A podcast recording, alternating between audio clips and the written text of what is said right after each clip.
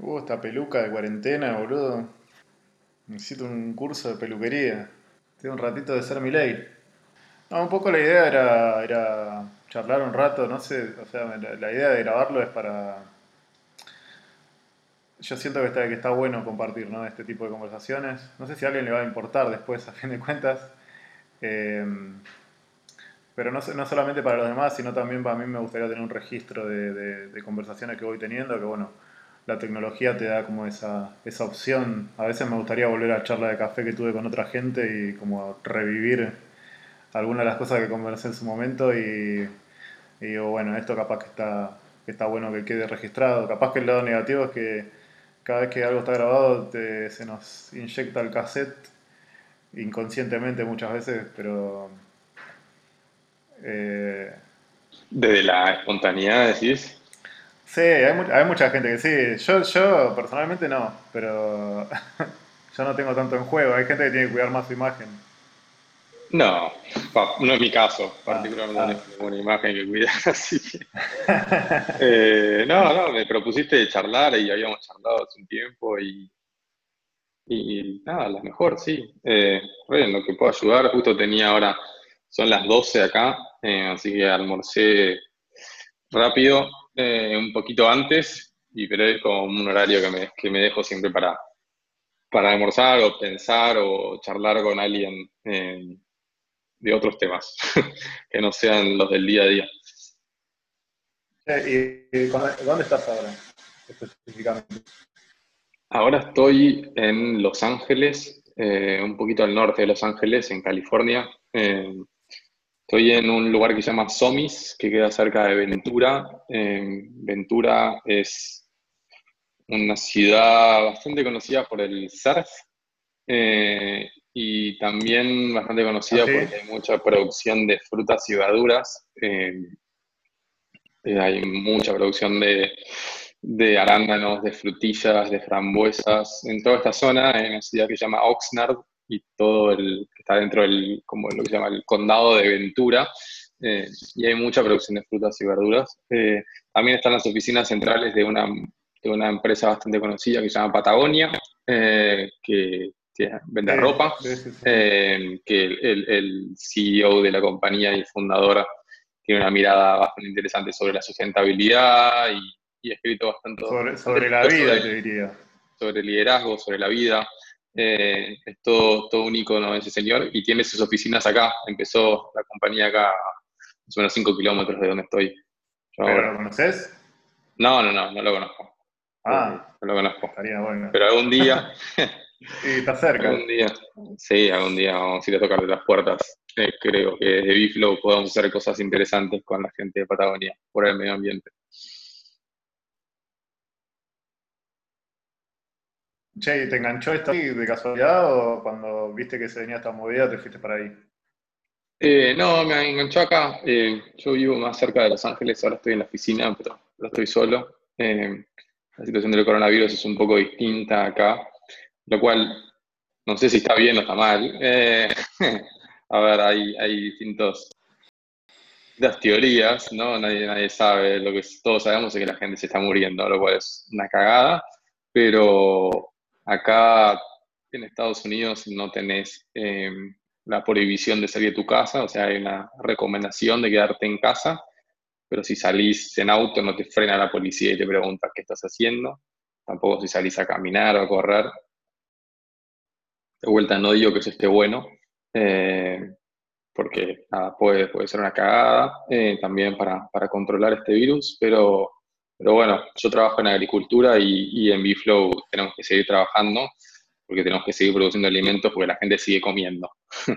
Entonces, eh, nosotros trabajamos con abejas, que las abejas tienen que polinizar las flores, que se van a transformar. Ahora estamos trabajando mucho con frambuesas, eh, y esas frambuesas van al supermercado y se compran y se consumen. Entonces, eso, eso no puede frenar. Tampoco en Argentina frenó la agricultura. Eh, entiendo que tenés permisos para poder circular, pero, bueno, acá me agarraste justo en la oficina porque tengo que ir a recorrer unos campos en un ratito, así que estoy acá eh, solo.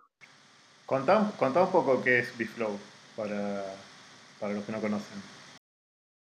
Sí, es una empresa que empezó en Argentina hace, hace poquito más de cuatro años.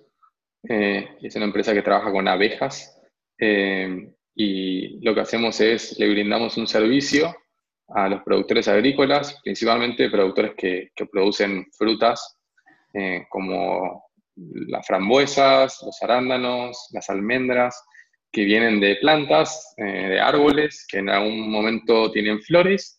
Esas flores necesitan que sean polinizadas eh, por las abejas. las abejas mueven el polen de la parte masculina a la parte femenina de la flor para hacer que la flor se reproduzca y que de una flor nazca una fruta, una manzana, una almendra, un, un tomate, todo eso lo hacen las abejas. Las abejas tienen un rol muy importante. Y Flow es una empresa de base científica que, que empezó conmigo y con dos científicos del CONICET, eh, que empezamos en Argentina haciendo algunas pruebas. Eh, después, por distintos motivos, decidimos venir acá a, Estados Unidos a probar suerte también. Y nos dimos cuenta que no habían empresas en Estados Unidos con el enfoque que nosotros le estábamos dando a la polinización. Eh, así que decidí mudarme acá en octubre del 2010. ¿Estados Unidos es el mercado más grande del mundo uno de los más grandes? Sí, particularmente California. En California, aparte de tener Silicon Valley y toda esa parte eh, que a los emprendedores les llama la atención, a todos los que les gusta la parte tecnológica les gusta, eh, aparte de Silicon Valley está, está la mayor cantidad de frutas y verduras del mundo se produce acá. Eh, California, si fuese un país independiente, sería la quinta economía más grande del mundo. Eh, California ah, es, todo un, es todo un lugar para Estados Unidos. Eh, y al norte, o sea, en San Francisco, en la bahía de ahí está toda la parte de Silicon Valley, pero si uno va por el medio de California, California tiene una forma como así medio alargadas, si va por el medio, eh, está todo el valle de lo que se llama San Joaquín, eh, y en el valle de San Joaquín se produce, por ejemplo, el 80% de las almendras de todo el mundo, que eso, para que te des una idea, son como unas 300.000 hectáreas. En Argentina tenemos 2.000. Para que tengas un poco de, dimensión, digamos, de, es, es, una industria muy intensiva de agricultura, ¿no? No, no es soja y todo eso como se en Argentina, ¿viste? Que se llaman cultivos extensivos no son cultivos de mayor valor eh, en góndola. Se producen muchas paltas también, o sea, todo muy. En el supermercado sale, sale plata. Así que acá estamos. Eh, y en diciembre, en, ¿cuándo fue? En octubre de 2018 me mudé para acá, después eh, conseguimos una, ronda de inversión de, inversores que están basados en Nueva York, que hubo que convencerlos y hubo que hablar con muchos. contá cuánto levantaste en inversión? Eh, la última inversión que conseguimos fue de 3 millones de dólares. Eh, y antes habíamos... Y todos tus amigos piensan que sos, eh, que sos Ricardo Ford ahora. Sí, y muy lejos de eso, la verdad. porque es plata de la empresa, que la empresa no es, no es solo mía, hay inversores.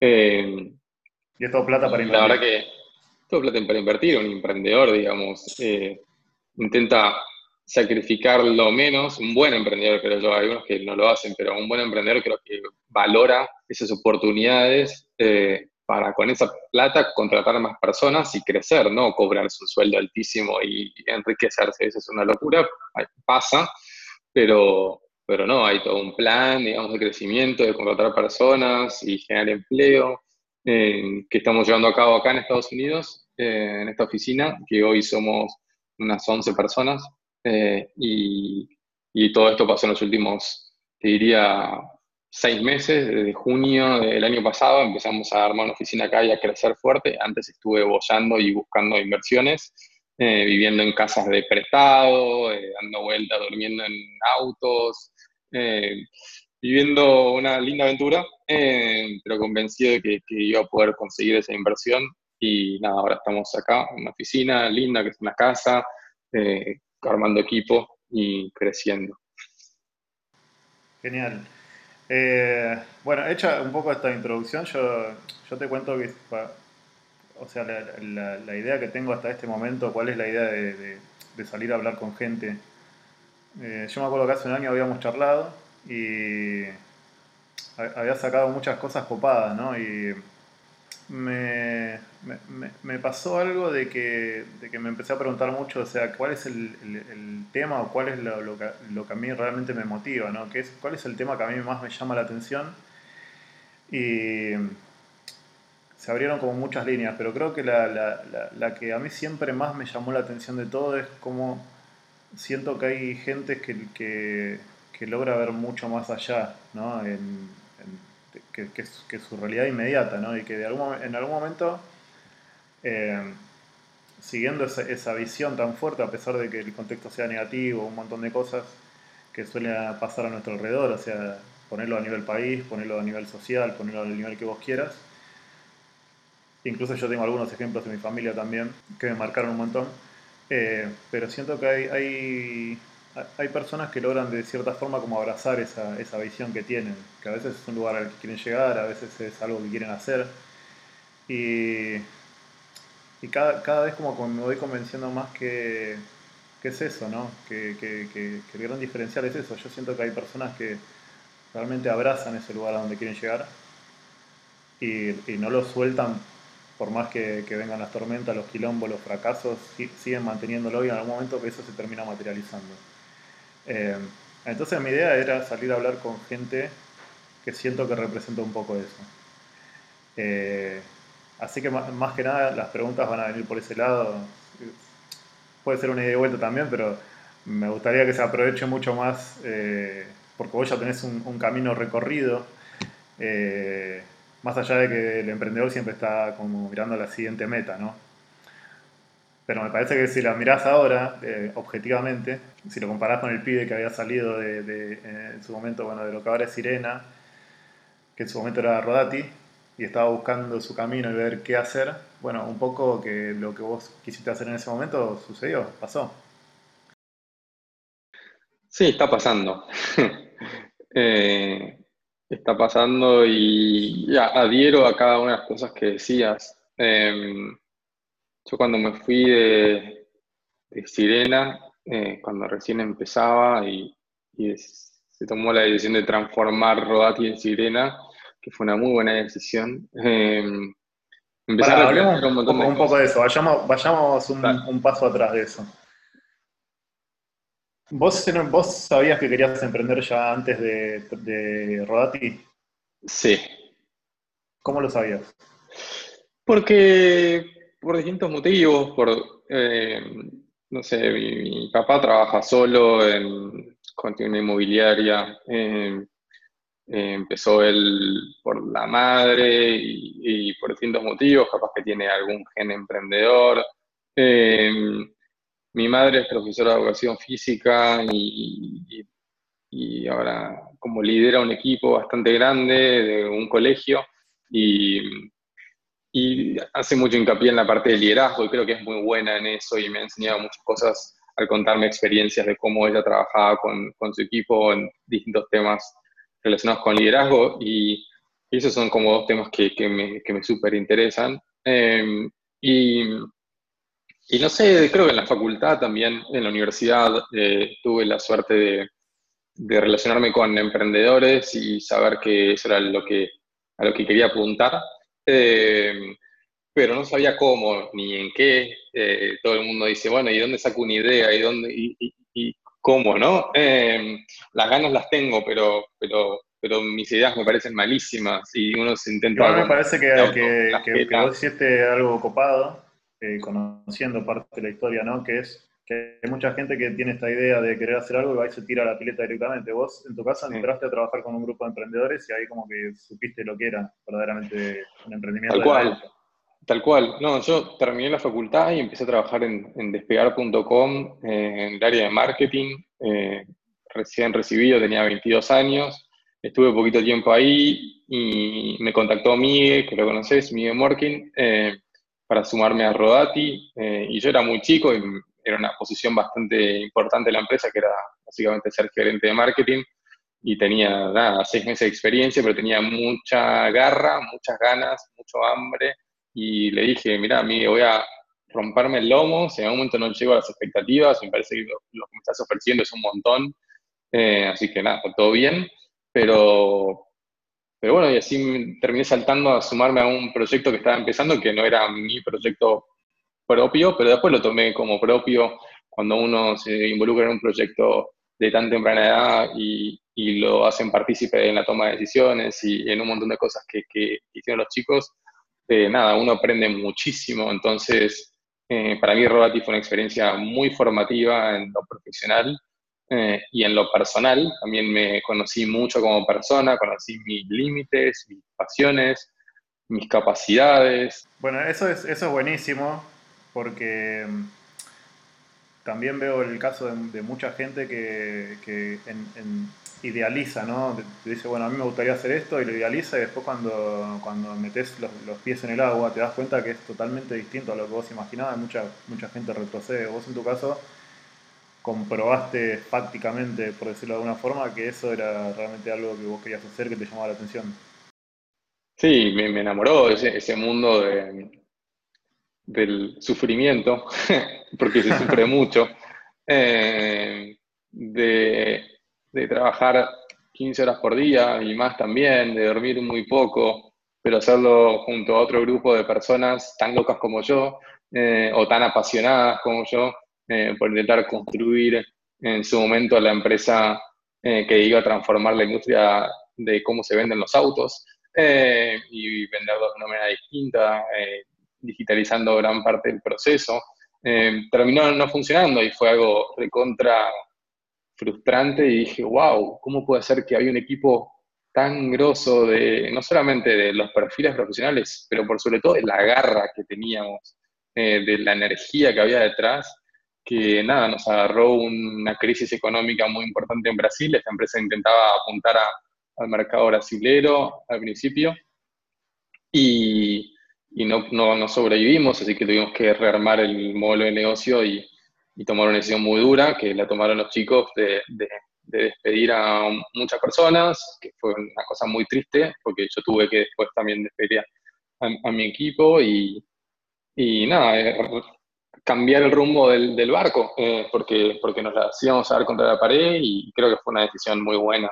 Eh, si uno analiza toda la historia. me, parece que se da, algo también en los emprendimientos de escala, como son estos, esta, esta empresa en la que vos trabajás, es un emprendimiento que apuntaba a tener una escala gigante, enorme, apalancado en, tecnología, ¿no? Y que también es, es algo que mucha gente quiere hacer y tiene una tasa altísima de fracaso justamente porque al querer armar algo tan grande, estás expuesto también a un montón de variables externas que en cualquier momento te pegan un sacudón y, te pueden dejar afuera del juego. O sea, no es heavy metal.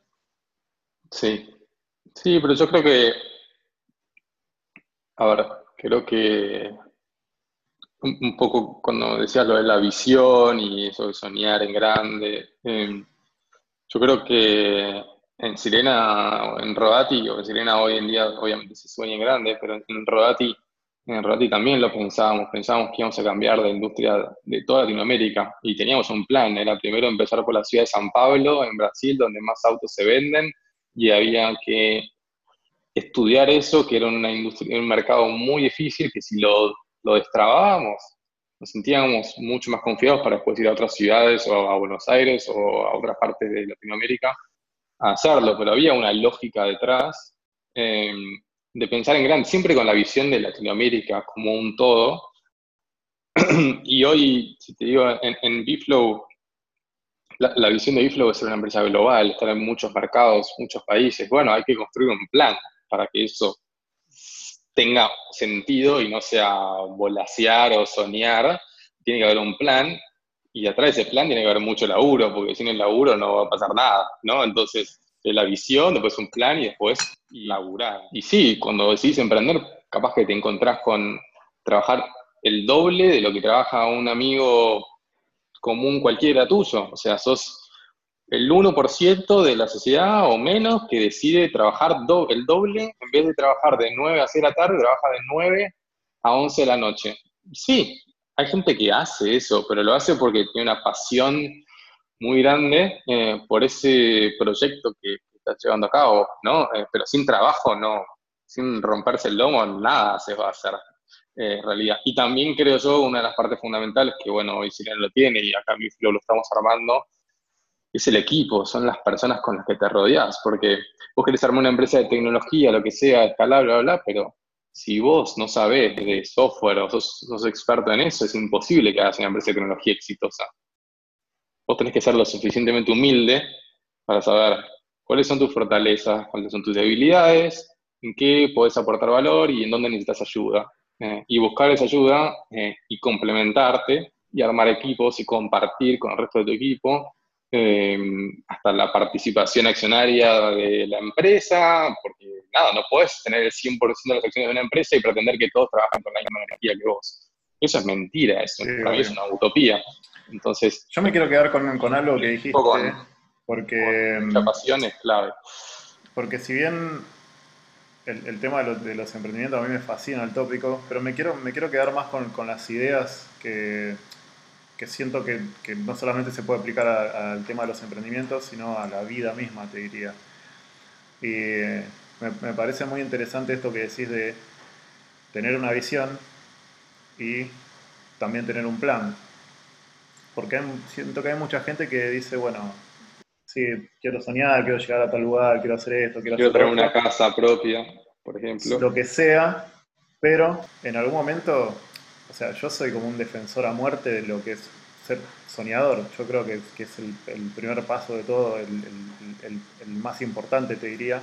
Pero a la vez, creo, ayer justamente veía un video donde una persona hacía una distinción entre ser positivo y ser optimista, que, creo que se relaciona con esto.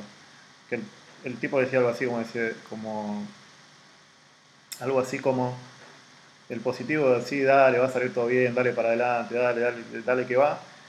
Y el optimista es tomar, la, tomar las variables de tu realidad y empezás a planificar en base a eso. O sea, no, no, no, no negás cómo son las cosas, sino que lo que tratás de hacer es tomar acciones concretas dependiendo del lugar donde estás, ¿no? Y es muy interesante esto porque a veces hay como una grieta, vamos a decirle, entre los que son como los que viven en el mundo de los sueños y el que viven en la realidad. Yo creo que en realidad las personas tienen que vivir en una dicotomía entre los dos lugares, ¿no? Donde por un momento te vas y decís, bueno, yo estoy yendo a este lugar que parece un flash llegar hasta ahí, y en el otro momento te das vuelta y decís, bueno, a ver qué tengo acá en, alrededor mío y cómo puedo, cómo puedo tomar acción desde acá.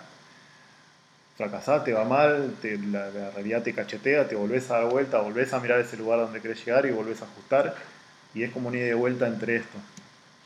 Sí, eh, me parece que, yo, lo vi bastante parecido. Eh, creo que hay un, factor de cuando uno piensa en grande eh, que tiene que ver con la frustración y la tolerancia a esa frustración eh, o el fracaso.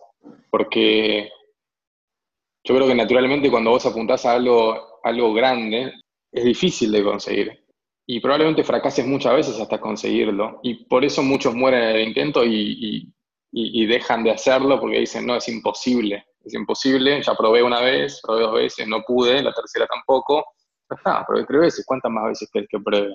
Entonces, creo que, mm, creo que ahí el ejercicio de, la perseverancia y de, no sé, particularmente a mí, por ejemplo, los deportes me dieron mucho de eso, ¿no? De intentar, no sé, yo hacía cuando era chico hacía atletismo eh, eh, y competía y tenía ganas de, llegar a un juego olímpico, ese era mi sueño cuando era chico. Eh, y entrenaba ahí en el Senard, que es ahí cerca de la cancha de River, y, y, yo salía del, del, colegio y iba a entrenar casi todos los días, desde las 5 de la tarde hasta las 8 de la noche. Y eso no lo hacían mis amigos, obviamente. Mis amigos iban a su casa y jugaban a la Play, como, como muchos. Eh, algunos jugaban tenis una vez por semana clases y yo me mataba entrenando para saltar un centímetro más alto. un centímetro más o 10 centímetros más. Y era esto lo que quería saltar. Y me mataba entrenando para mejorar mi técnica o para tener más fuerza en las piernas, para saltar más alto, para saltar esto más. Cuando lo pongo en esto, literalmente, esto, como se ve así, decís, qué loco que está. O sea, casi todos los días de mi vida, al principio entrenaba tres veces por semana, después cuatro, y creo, nunca llegué a entrenar cinco veces por semana, pero llegué a entrenar cuatro veces por semana. Y era para saltar esto más. Y muchas veces no llegaba, no llegaba, no llegaba, no llegaba, no llegaba. Y eso fue como desarrollando, si querés, ese ejercicio, ese músculo de la perseverancia, que hoy si lo aplico a mi empresa, em, no sabes lo que me costó, Mati, fue las cosas más difíciles que hice hasta ahora, conseguir esta inversión, que lo contamos al principio y parece como, sí, es una pavada, ¿no? Más de 50 fondos de inversión me dijeron que no, 50 te puedo mandar un Excel con el nombre y apellido de las personas que me junté y me llevó más de un año. Y tuve 50 nos, en realidad un poco más, hasta que uno me dijo que sí. Entonces no fue que intenté una vez, dos veces, tres veces y dije, no, ya está.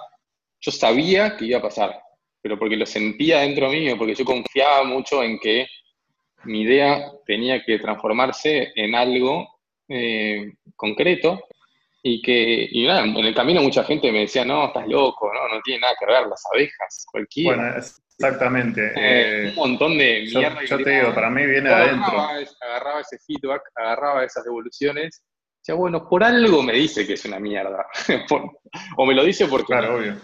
O, bueno, voy a intentar indagar, ¿ah? ¿por qué? Y, escuchaba eso y cambiaba mi, mi, lo que se dice, mi pitch o mi discurso para el próximo inversor en base a lo que iba escuchando pero hubieron más de 50 que me dijeron que no. Y mucha gente me dijo, ya está, estás loco, ya está, no va a pasar.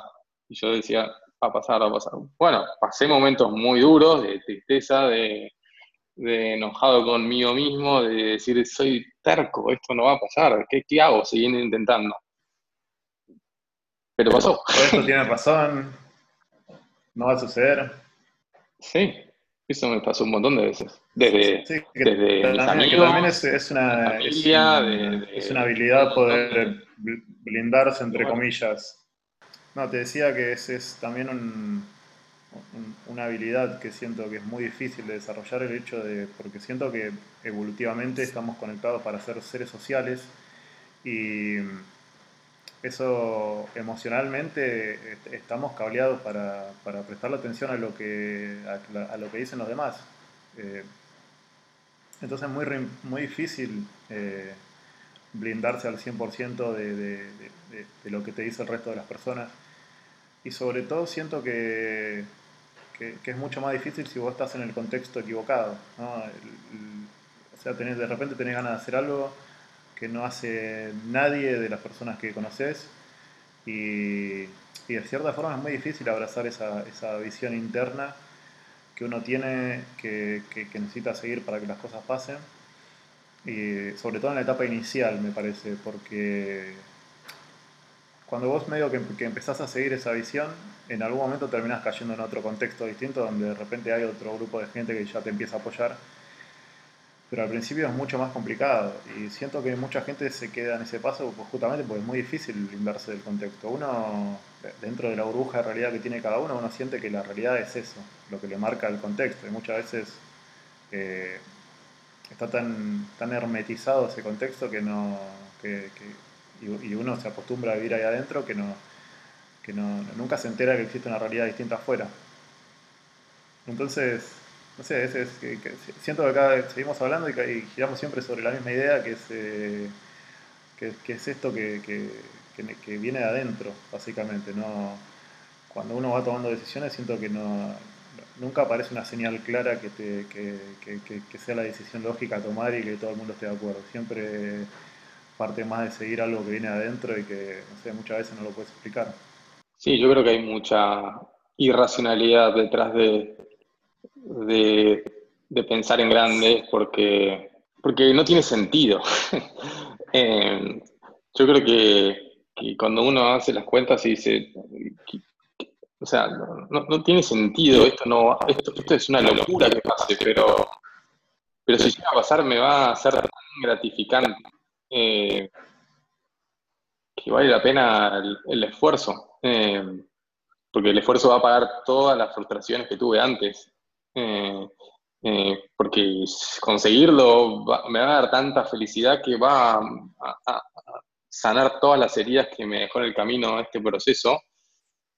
Y, y a lo peor, me va a volver como más adicto a seguir pensando en más grande todavía. Que lo que es interesante, que estoy empezando a ver ahora, que me está empezando a pasar a mí, es que Para mí conseguir esto de la inversión era como un sueño y era un objetivo muy ambicioso, no sabía si lo iba a poder cumplir, pero que valía la pena intentarlo.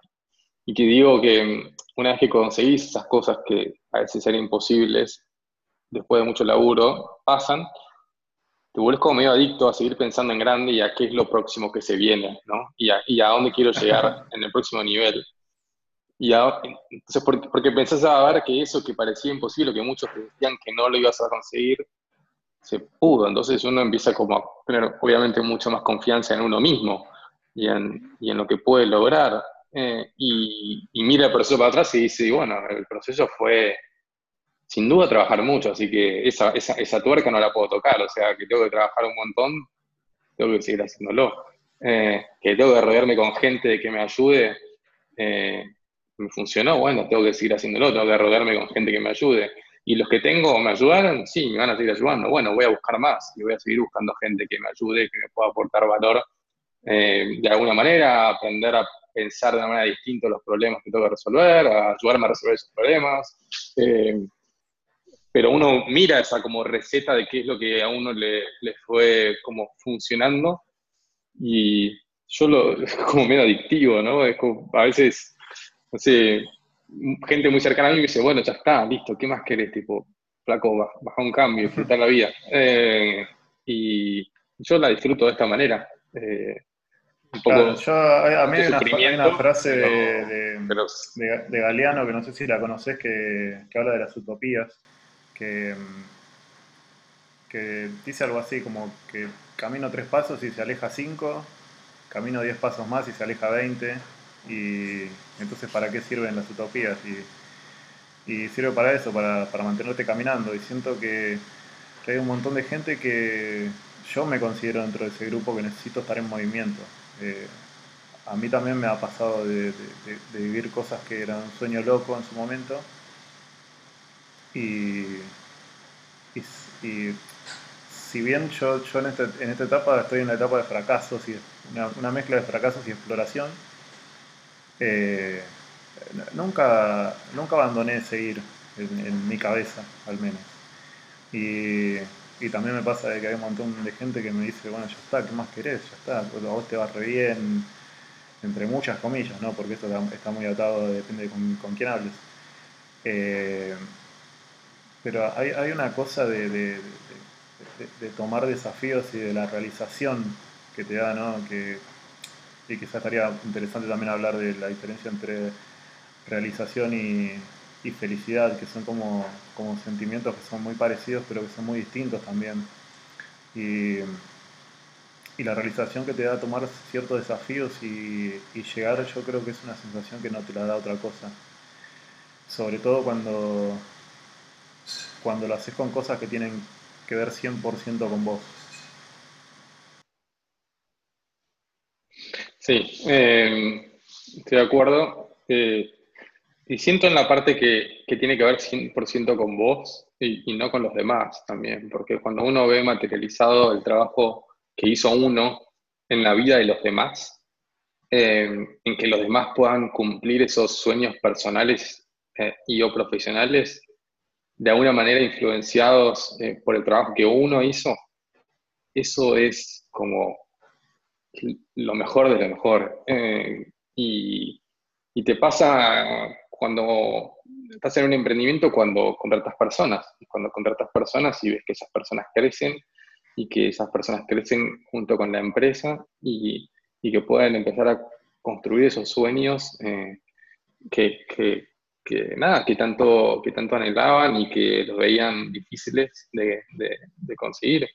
Eh, o cuando, no sé, me pasa con, no sé, con un cliente, no sé, también brindas un servicio, en nuestro caso va bien, aumenta la producción y te estás ayudando y estás produciendo más comida eh, con menos recursos y haciéndole menos daño al medio ambiente. Entonces, creo que también eh, uno se enamora mucho sobre, sobre lo que hace y cómo impacta eh, en, en, en, otras personas o en otros.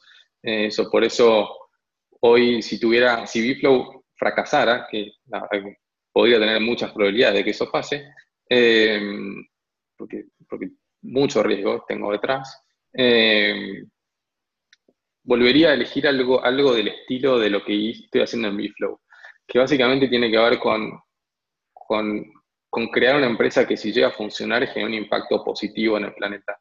Porque si hay algo que me di cuenta, reflexionando después de mi experiencia en Rodatis, que, que si vendíamos más autos, el planeta va a seguir siendo el mismo.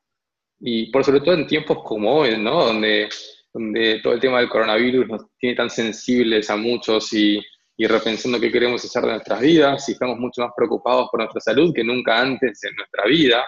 Eh, y probablemente aparte nos, nos, dimos cuenta rápido que, estar en la calle y andar con autos todo el día le hace mal al planeta y carísimo un montón de Claro, eh, que eso, que lo que comemos, ¿qué estamos comiendo? ¿Estamos alimentándonos bien o estamos comiendo cualquier mierda que nos hace mal a nuestra salud?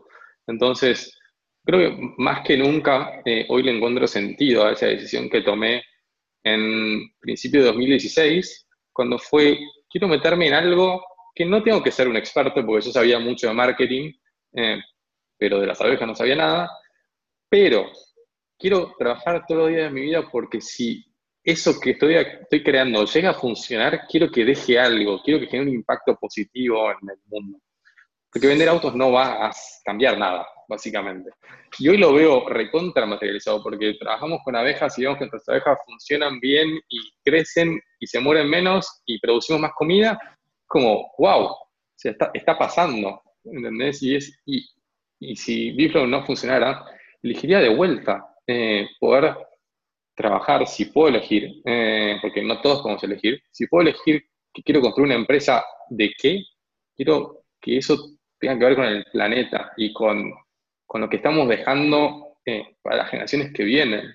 Eh, si yo trabajara y contara a mis hijos, que no tengo hijos hoy, tengo 28 años, eh, que estoy vendiendo más autos, y no tengas. capaz que me podría preguntar, che, ¿qué onda, papá?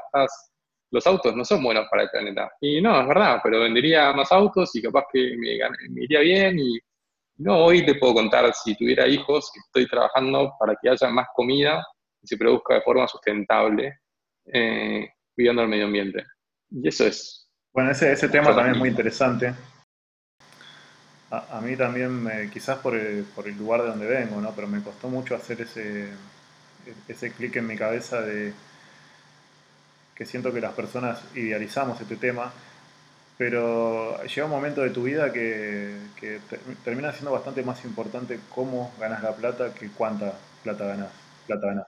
Eh, Estoy totalmente de acuerdo. si querés, en, en términos de, decir aquello a lo que te dedicas está bueno o no, y también en términos de libertad, ¿no? Porque eh, ¿cuánto, ¿cuánto mejor es ganar el doble si vos casi no puedes estar en tu casa, por ejemplo? Entonces, o casi no puedes ver a tu familia, o casi no puedes hacer nada de lo que te gusta sobre todo teniendo en cuenta que los años no vuelven, ¿no? Porque de repente ir a jugar un partido con tus amigos, eh, cuando tengas 60 años, capaz que seguramente no lo vas a poder hacer.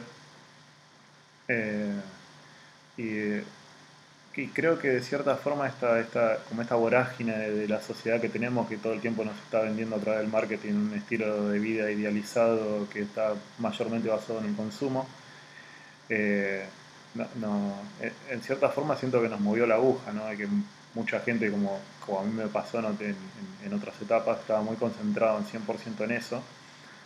Y, hoy en día creo que, que, más allá de que el factor plata obviamente es importante, yo, yo vengo de un barrio y eso lo sé, eh, pero yo, yo, creo que al, al, estar tan relacionado el tema guita con el trabajo, y al pasar tantas horas trabajando, yo creo que, quizás una buena forma de verlo es empezar a resignificar las horas de laburo que tenemos, ¿no? A veces por necesidad no nos queda otra, pero de repente cuando por haber progresado, por cierta oportunidad que se te, que se te presentó, tenés la chance de, elegir eh, a qué dedicarte, yo creo que, que, la forma correcta de hacerlo es esa, ¿no? de empezar a ver el tema de la plata eh, no solamente en términos de, del valor absoluto del dinero, del acceso a las cosas que puedes tener a través del dinero, sino también de, qué, estás perdiendo ¿no? para, para ganar esa plata, porque tiene un costo, siempre hay una costa, a costa de algo. Y siento que hay mucha gente que hace mal esa cuentita. Estoy de acuerdo, eh, muy de acuerdo, porque lo he vivido y, y probablemente si yo trabajara para, para alguien en relación de dependencia ganaría más dinero del que, el que ganó hoy y el que gané en los últimos cuatro años cuando decidí emprender por mí mismo. Pero en, en, parte creo que lo hice también y soy consciente de que, de que tuve suerte en la vida y que tuve capaz que más oportunidades. Eh, entonces, al ser consciente de eso y, y, saber de que podía, sin fracasar, podía ir a mi casa y mis hijos me podían dar de comer, cuando entiendo y soy muy consciente de que hay otras personas que no pueden hacerlo, eh, me animé a, a, ir un poco más o tomar un poco más riesgo del que capaz que otros no pueden y sentí una, de una forma como una, una responsabilidad, eh, que no sé si está bien o está mal, eh, capaz que lo que digan no es correcto, pero, pero, yo sentía que si tenía más oportunidades y me ponía a trabajar para, para una multinacional como uno más, eh, sin esforzarme un poco más, arriesgar y eventualmente crear una compañía que genere empleo eh, y genere oportunidades para otros, eh, estaba siendo injusto, estaba siendo como desagradecido con esas oportunidades que me dio la vida y que tenía que arriesgar, porque si, si yo no arriesgaba, hay otros que ni siquiera pueden. entonces, como hay otros que ni siquiera pueden, ¿cómo puedo de alguna manera eh, yo ser consciente de eso y arriesgar para dar oportunidades a otros que no las tienen, quizás.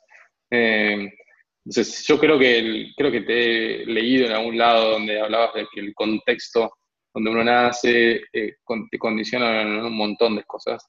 Y, estoy seguro que es así. Estoy seguro que es así porque yo tuve suerte y hay otros que no tuvieron.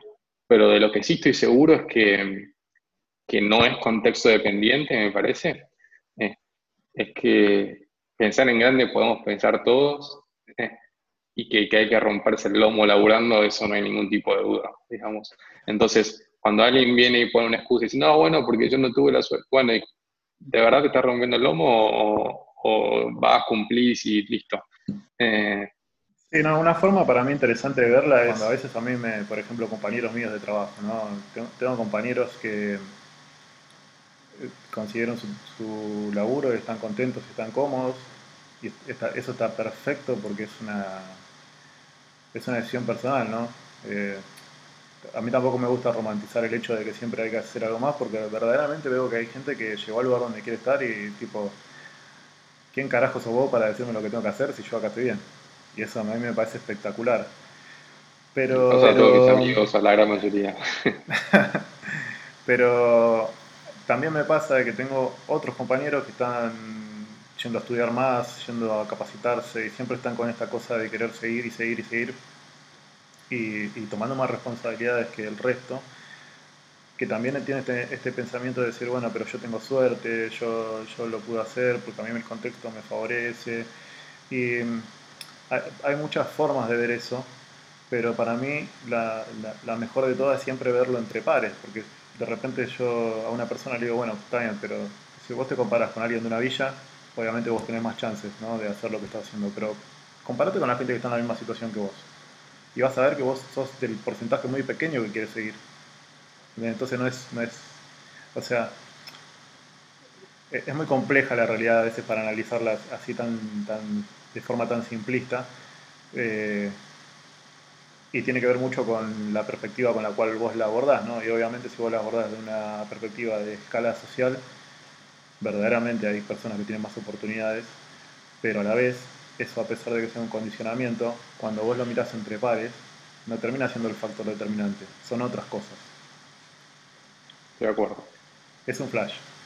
Eh, a mí, en mi caso personal, me pasó muy, muy parecido también, en el sentido de que siempre venía con esta carga de, al haber visto a mi viejo pelear tantos años, eh, de que yo tenía que hacer, que hacer algo con eso, que, de cierta forma me había parado sobre los hombros de tanto esfuerzo y que tenía que hacer algo con eso.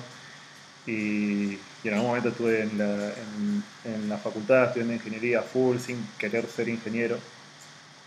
pero de cierta forma pensando que esa era mi responsabilidad, ¿no? Y, y en un momento de mi vida paré la pelota y dije, eh, para, lo que mis viejos querían, más allá de que, de que casi a todas las personas que vienen de un barrio el sueño es que el hijo sea profesional, ¿no? Es como una gran aspiración. Eh, en realidad mi viejo lo que, lo que quería cuando se estaban rompiendo el culo de sol a sol era que yo sea feliz.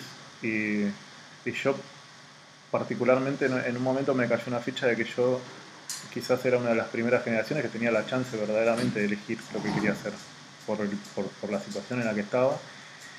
Y también porque siento que eh, hay algo que me parece que no valoramos lo suficiente, que es el, avance de la tecnología, ¿no? de repente nos llegó a un lugar donde, donde siento que por primera vez tenemos acceso real a un montón de cosas que si las pensás hace muy poquito tiempo eran flash total. Entonces se da como una conjunción de cosas, ¿no? Yo creo que culturalmente como que como que quedó en nuestro imaginario un montón de creencias que se construyeron en una época distinta y que sin embargo hoy mm, cambió nuestro el, lugar donde, donde nos desarrollamos, digamos, cambió el contexto externo, pero el, contexto en cuanto a las creencias y en cuanto a la cultura siempre termina siendo bastante más lento, no, no acompaña con la misma velocidad. Entonces yo veo una brecha muy zarpada entre verdaderamente el condicionamiento del contexto, de las cosas que son reales del contexto que te condicionan y la falta de oportunidades.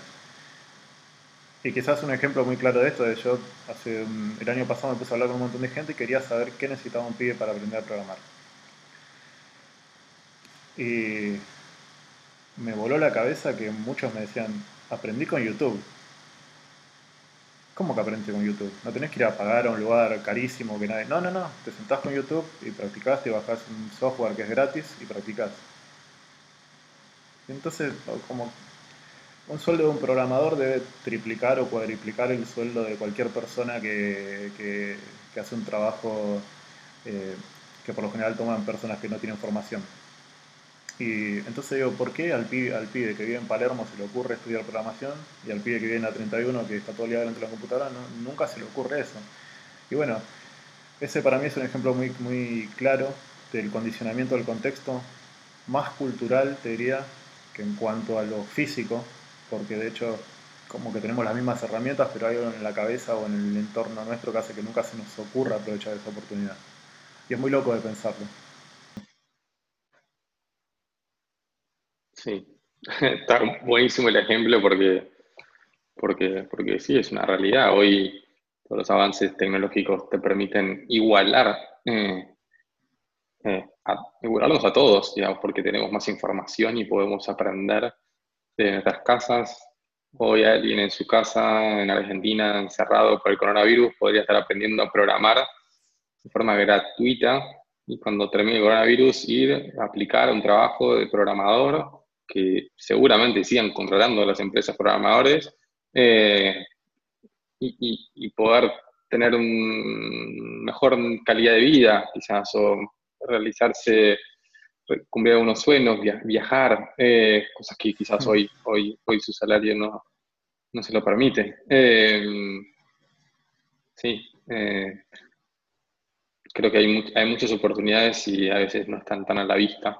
Eh, o están a la vista, pero la gente no las conoce. Eh, por eso creo que es importante la comunicación y compartirlo. Y, y me parece que está buenísimo lo que, lo que haces vos en Twitter y comentando de verdad la forma que, que tenés de pensar. Pues seguramente Cuando no juega Boca. Cuando, juega Boca, estoy a, a, los jugadores. seguramente seguramente te, te deben haber escrito varias personas agradeciéndote por, lo que compartís de tu manera de pensar la vida y, las distintas oportunidades que se les presentan a las personas, eh, no importa el contexto donde sea. Eh, tuviste una vida donde naciste en un entorno que te permitió ver el mundo de una manera distinta. Eh, y eso también es un privilegio porque puedes empatizar con personas que otros quizás no pueden y poder ayudarlos de alguna manera a animarse a más, a animarse a soñar en grande, a animarse a, a, planificar, a aprender cómo planificar un sueño, planificar un proyecto. eh, que puede ser desde un viaje hasta lo que sea. Eh, me parece que, ahí es clave el rol del comunicador o el, que puede hablar ese lenguaje, ¿no? el que puede empatizar de verdad con el otro y hacerle creer que, no está mal soñar en grande, que sí, que hay que elaborar un montón eh, para que eso pase y se transforme en realidad, pero que, es posible, que hay maneras, que, que, hoy Internet nos provee un montón de herramientas para, para ayudarnos a que, eso, a que eso pase. Y que vale la pena.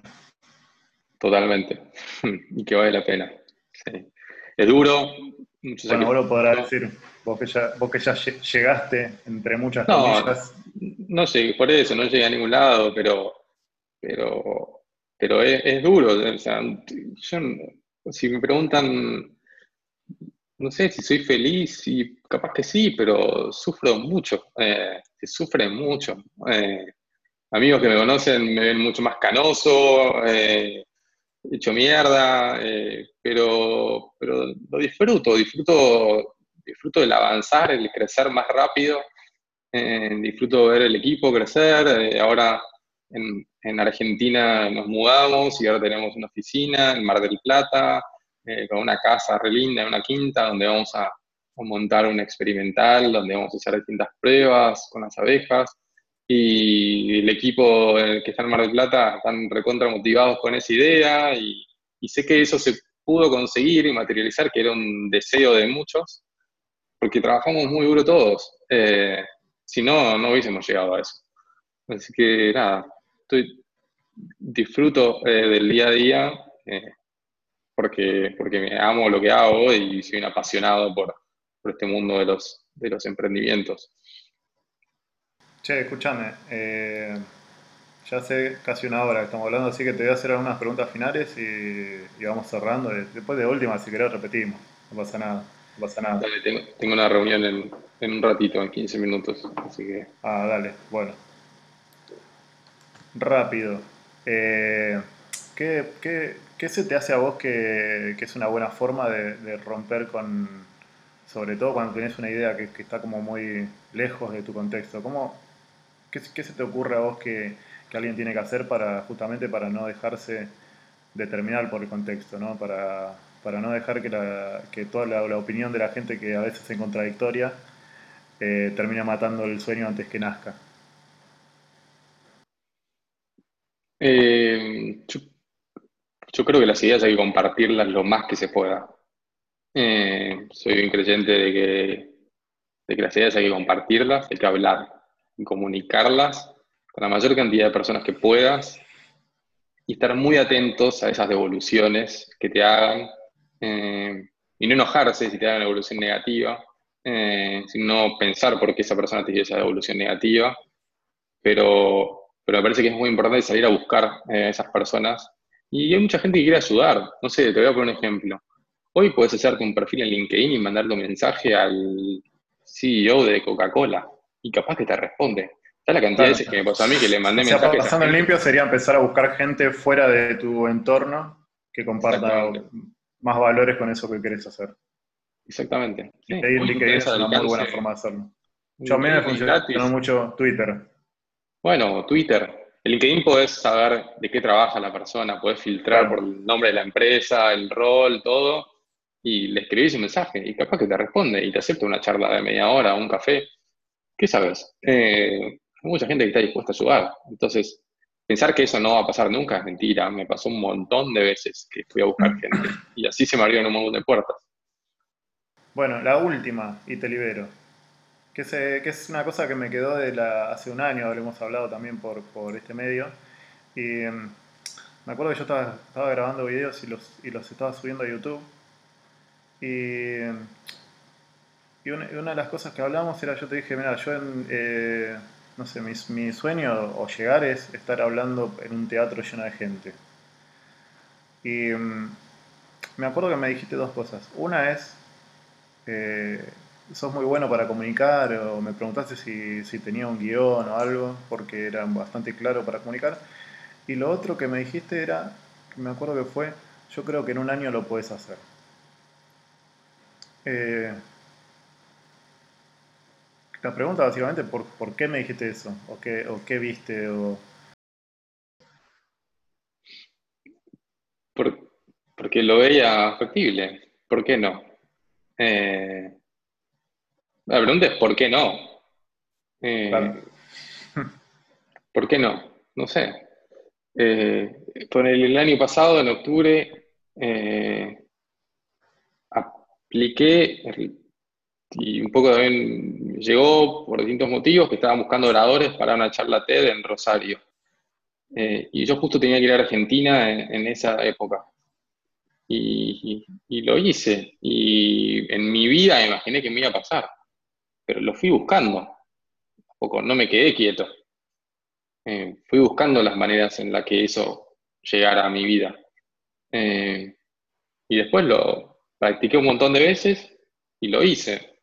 Pero nunca me pregunté que, nunca dije eso no va a pasar nunca en mi vida. Como que dije, quiero hacer esto algún día en mi vida. ¿Cuándo? Bueno, este sería un buen año.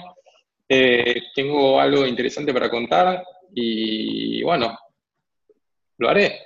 ¿Qué hay que hacer? ¿Hay que aplicar a un lugar? Bueno, en un formulario tengo que hablar con gente, hablo con gente. Eh, pero te lo dije porque naturalmente pienso en que las cosas se pueden lograr y ¿por qué no? ¿Por qué no se podría lograr? Eh, si está claro que tenés que hacer, vos ya sabés qué tenés que hacer para una charla en un teatro. Vos ya sabés lo que tenés que hacer. No, en realidad me estoy cagando a palo con los, con los vehículos para llegar hasta ahí. Eh, este también es otro gran tema. O sea, a mí lo que me yo en este momento estoy en, en, probar un plan que no funcionó, tirarlo, en probar distintos enfoques. Pero pará, Por eso te digo que estoy en la etapa de fracasos. Pero pará, ¿por qué? No sé qué, no, sé qué estás, o sea, en tu visión de vos en el teatro hablando con mucha gente sobre, supongo, cómo soñar, etcétera. Eh, pensar en grande. Eh,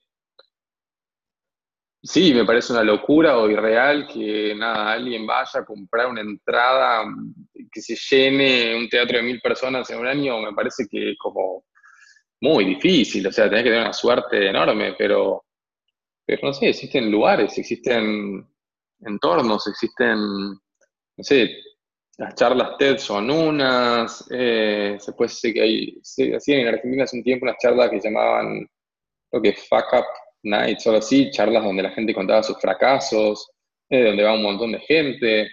Eh, ¿Por qué no puedes sumarte a una plataforma, digamos, donde ya hay una audiencia que esté interesada en escuchar ideas como las tuyas, más que vos inventar o conseguir llenar un teatro porque sí, digamos. No, hay gente que está interesada en escuchar ideas piolas y nada, hay gente que puede, de una idea piola, puede aplicar con su idea piola y ser escuchado y evaluado y convencer eh, a quien es el curador de ese contenido y él va a determinar o ella va a determinar si tu idea que quieres compartir está buena o no tan interesante con la audiencia. Pero, pero te dije que lo veía porque tranquilamente podrías hacerlo. Sí, una cosa que me pasa también es que estoy tratando de concentrar bastante más energía en tratar de llegar a una idea que, valga la pena comunicarse, ¿no? Porque también, aparte de las cosas que te da, ¿no?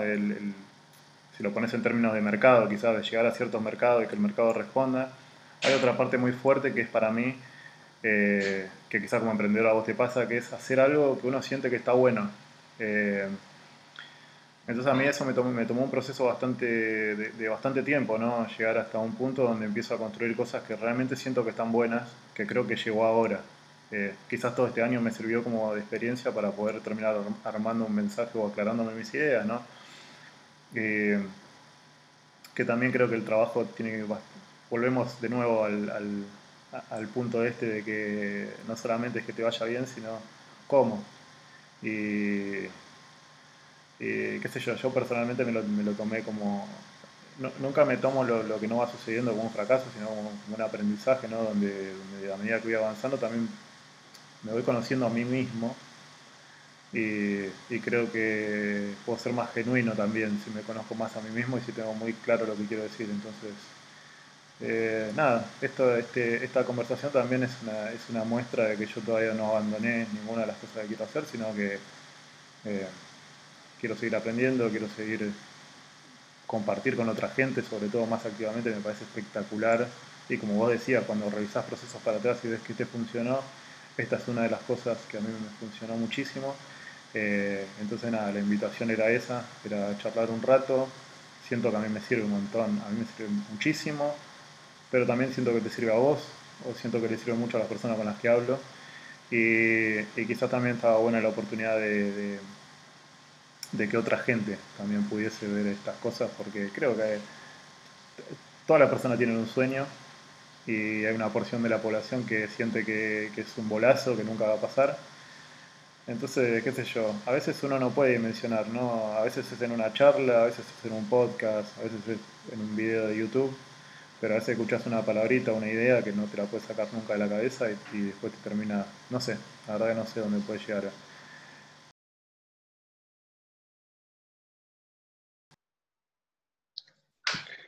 ti, ahí volviste. Eh, si a los famosos le anda para el orto de internet, entonces yo no me voy a sentir mal. Así que nada, eh, para cerrar, eso nada más. Y agradecerte. Y no, en momento va a terminar todo el tiempo y nos juntaremos. Dale, dale, gracias por, por tu tiempo y por compartir tus, tus ideas. Eh, estuvo buena la charla. Vale, nos vemos, Mati. Te mando un abrazo grande. Un abrazo. Bien, chao, chao, cuídate.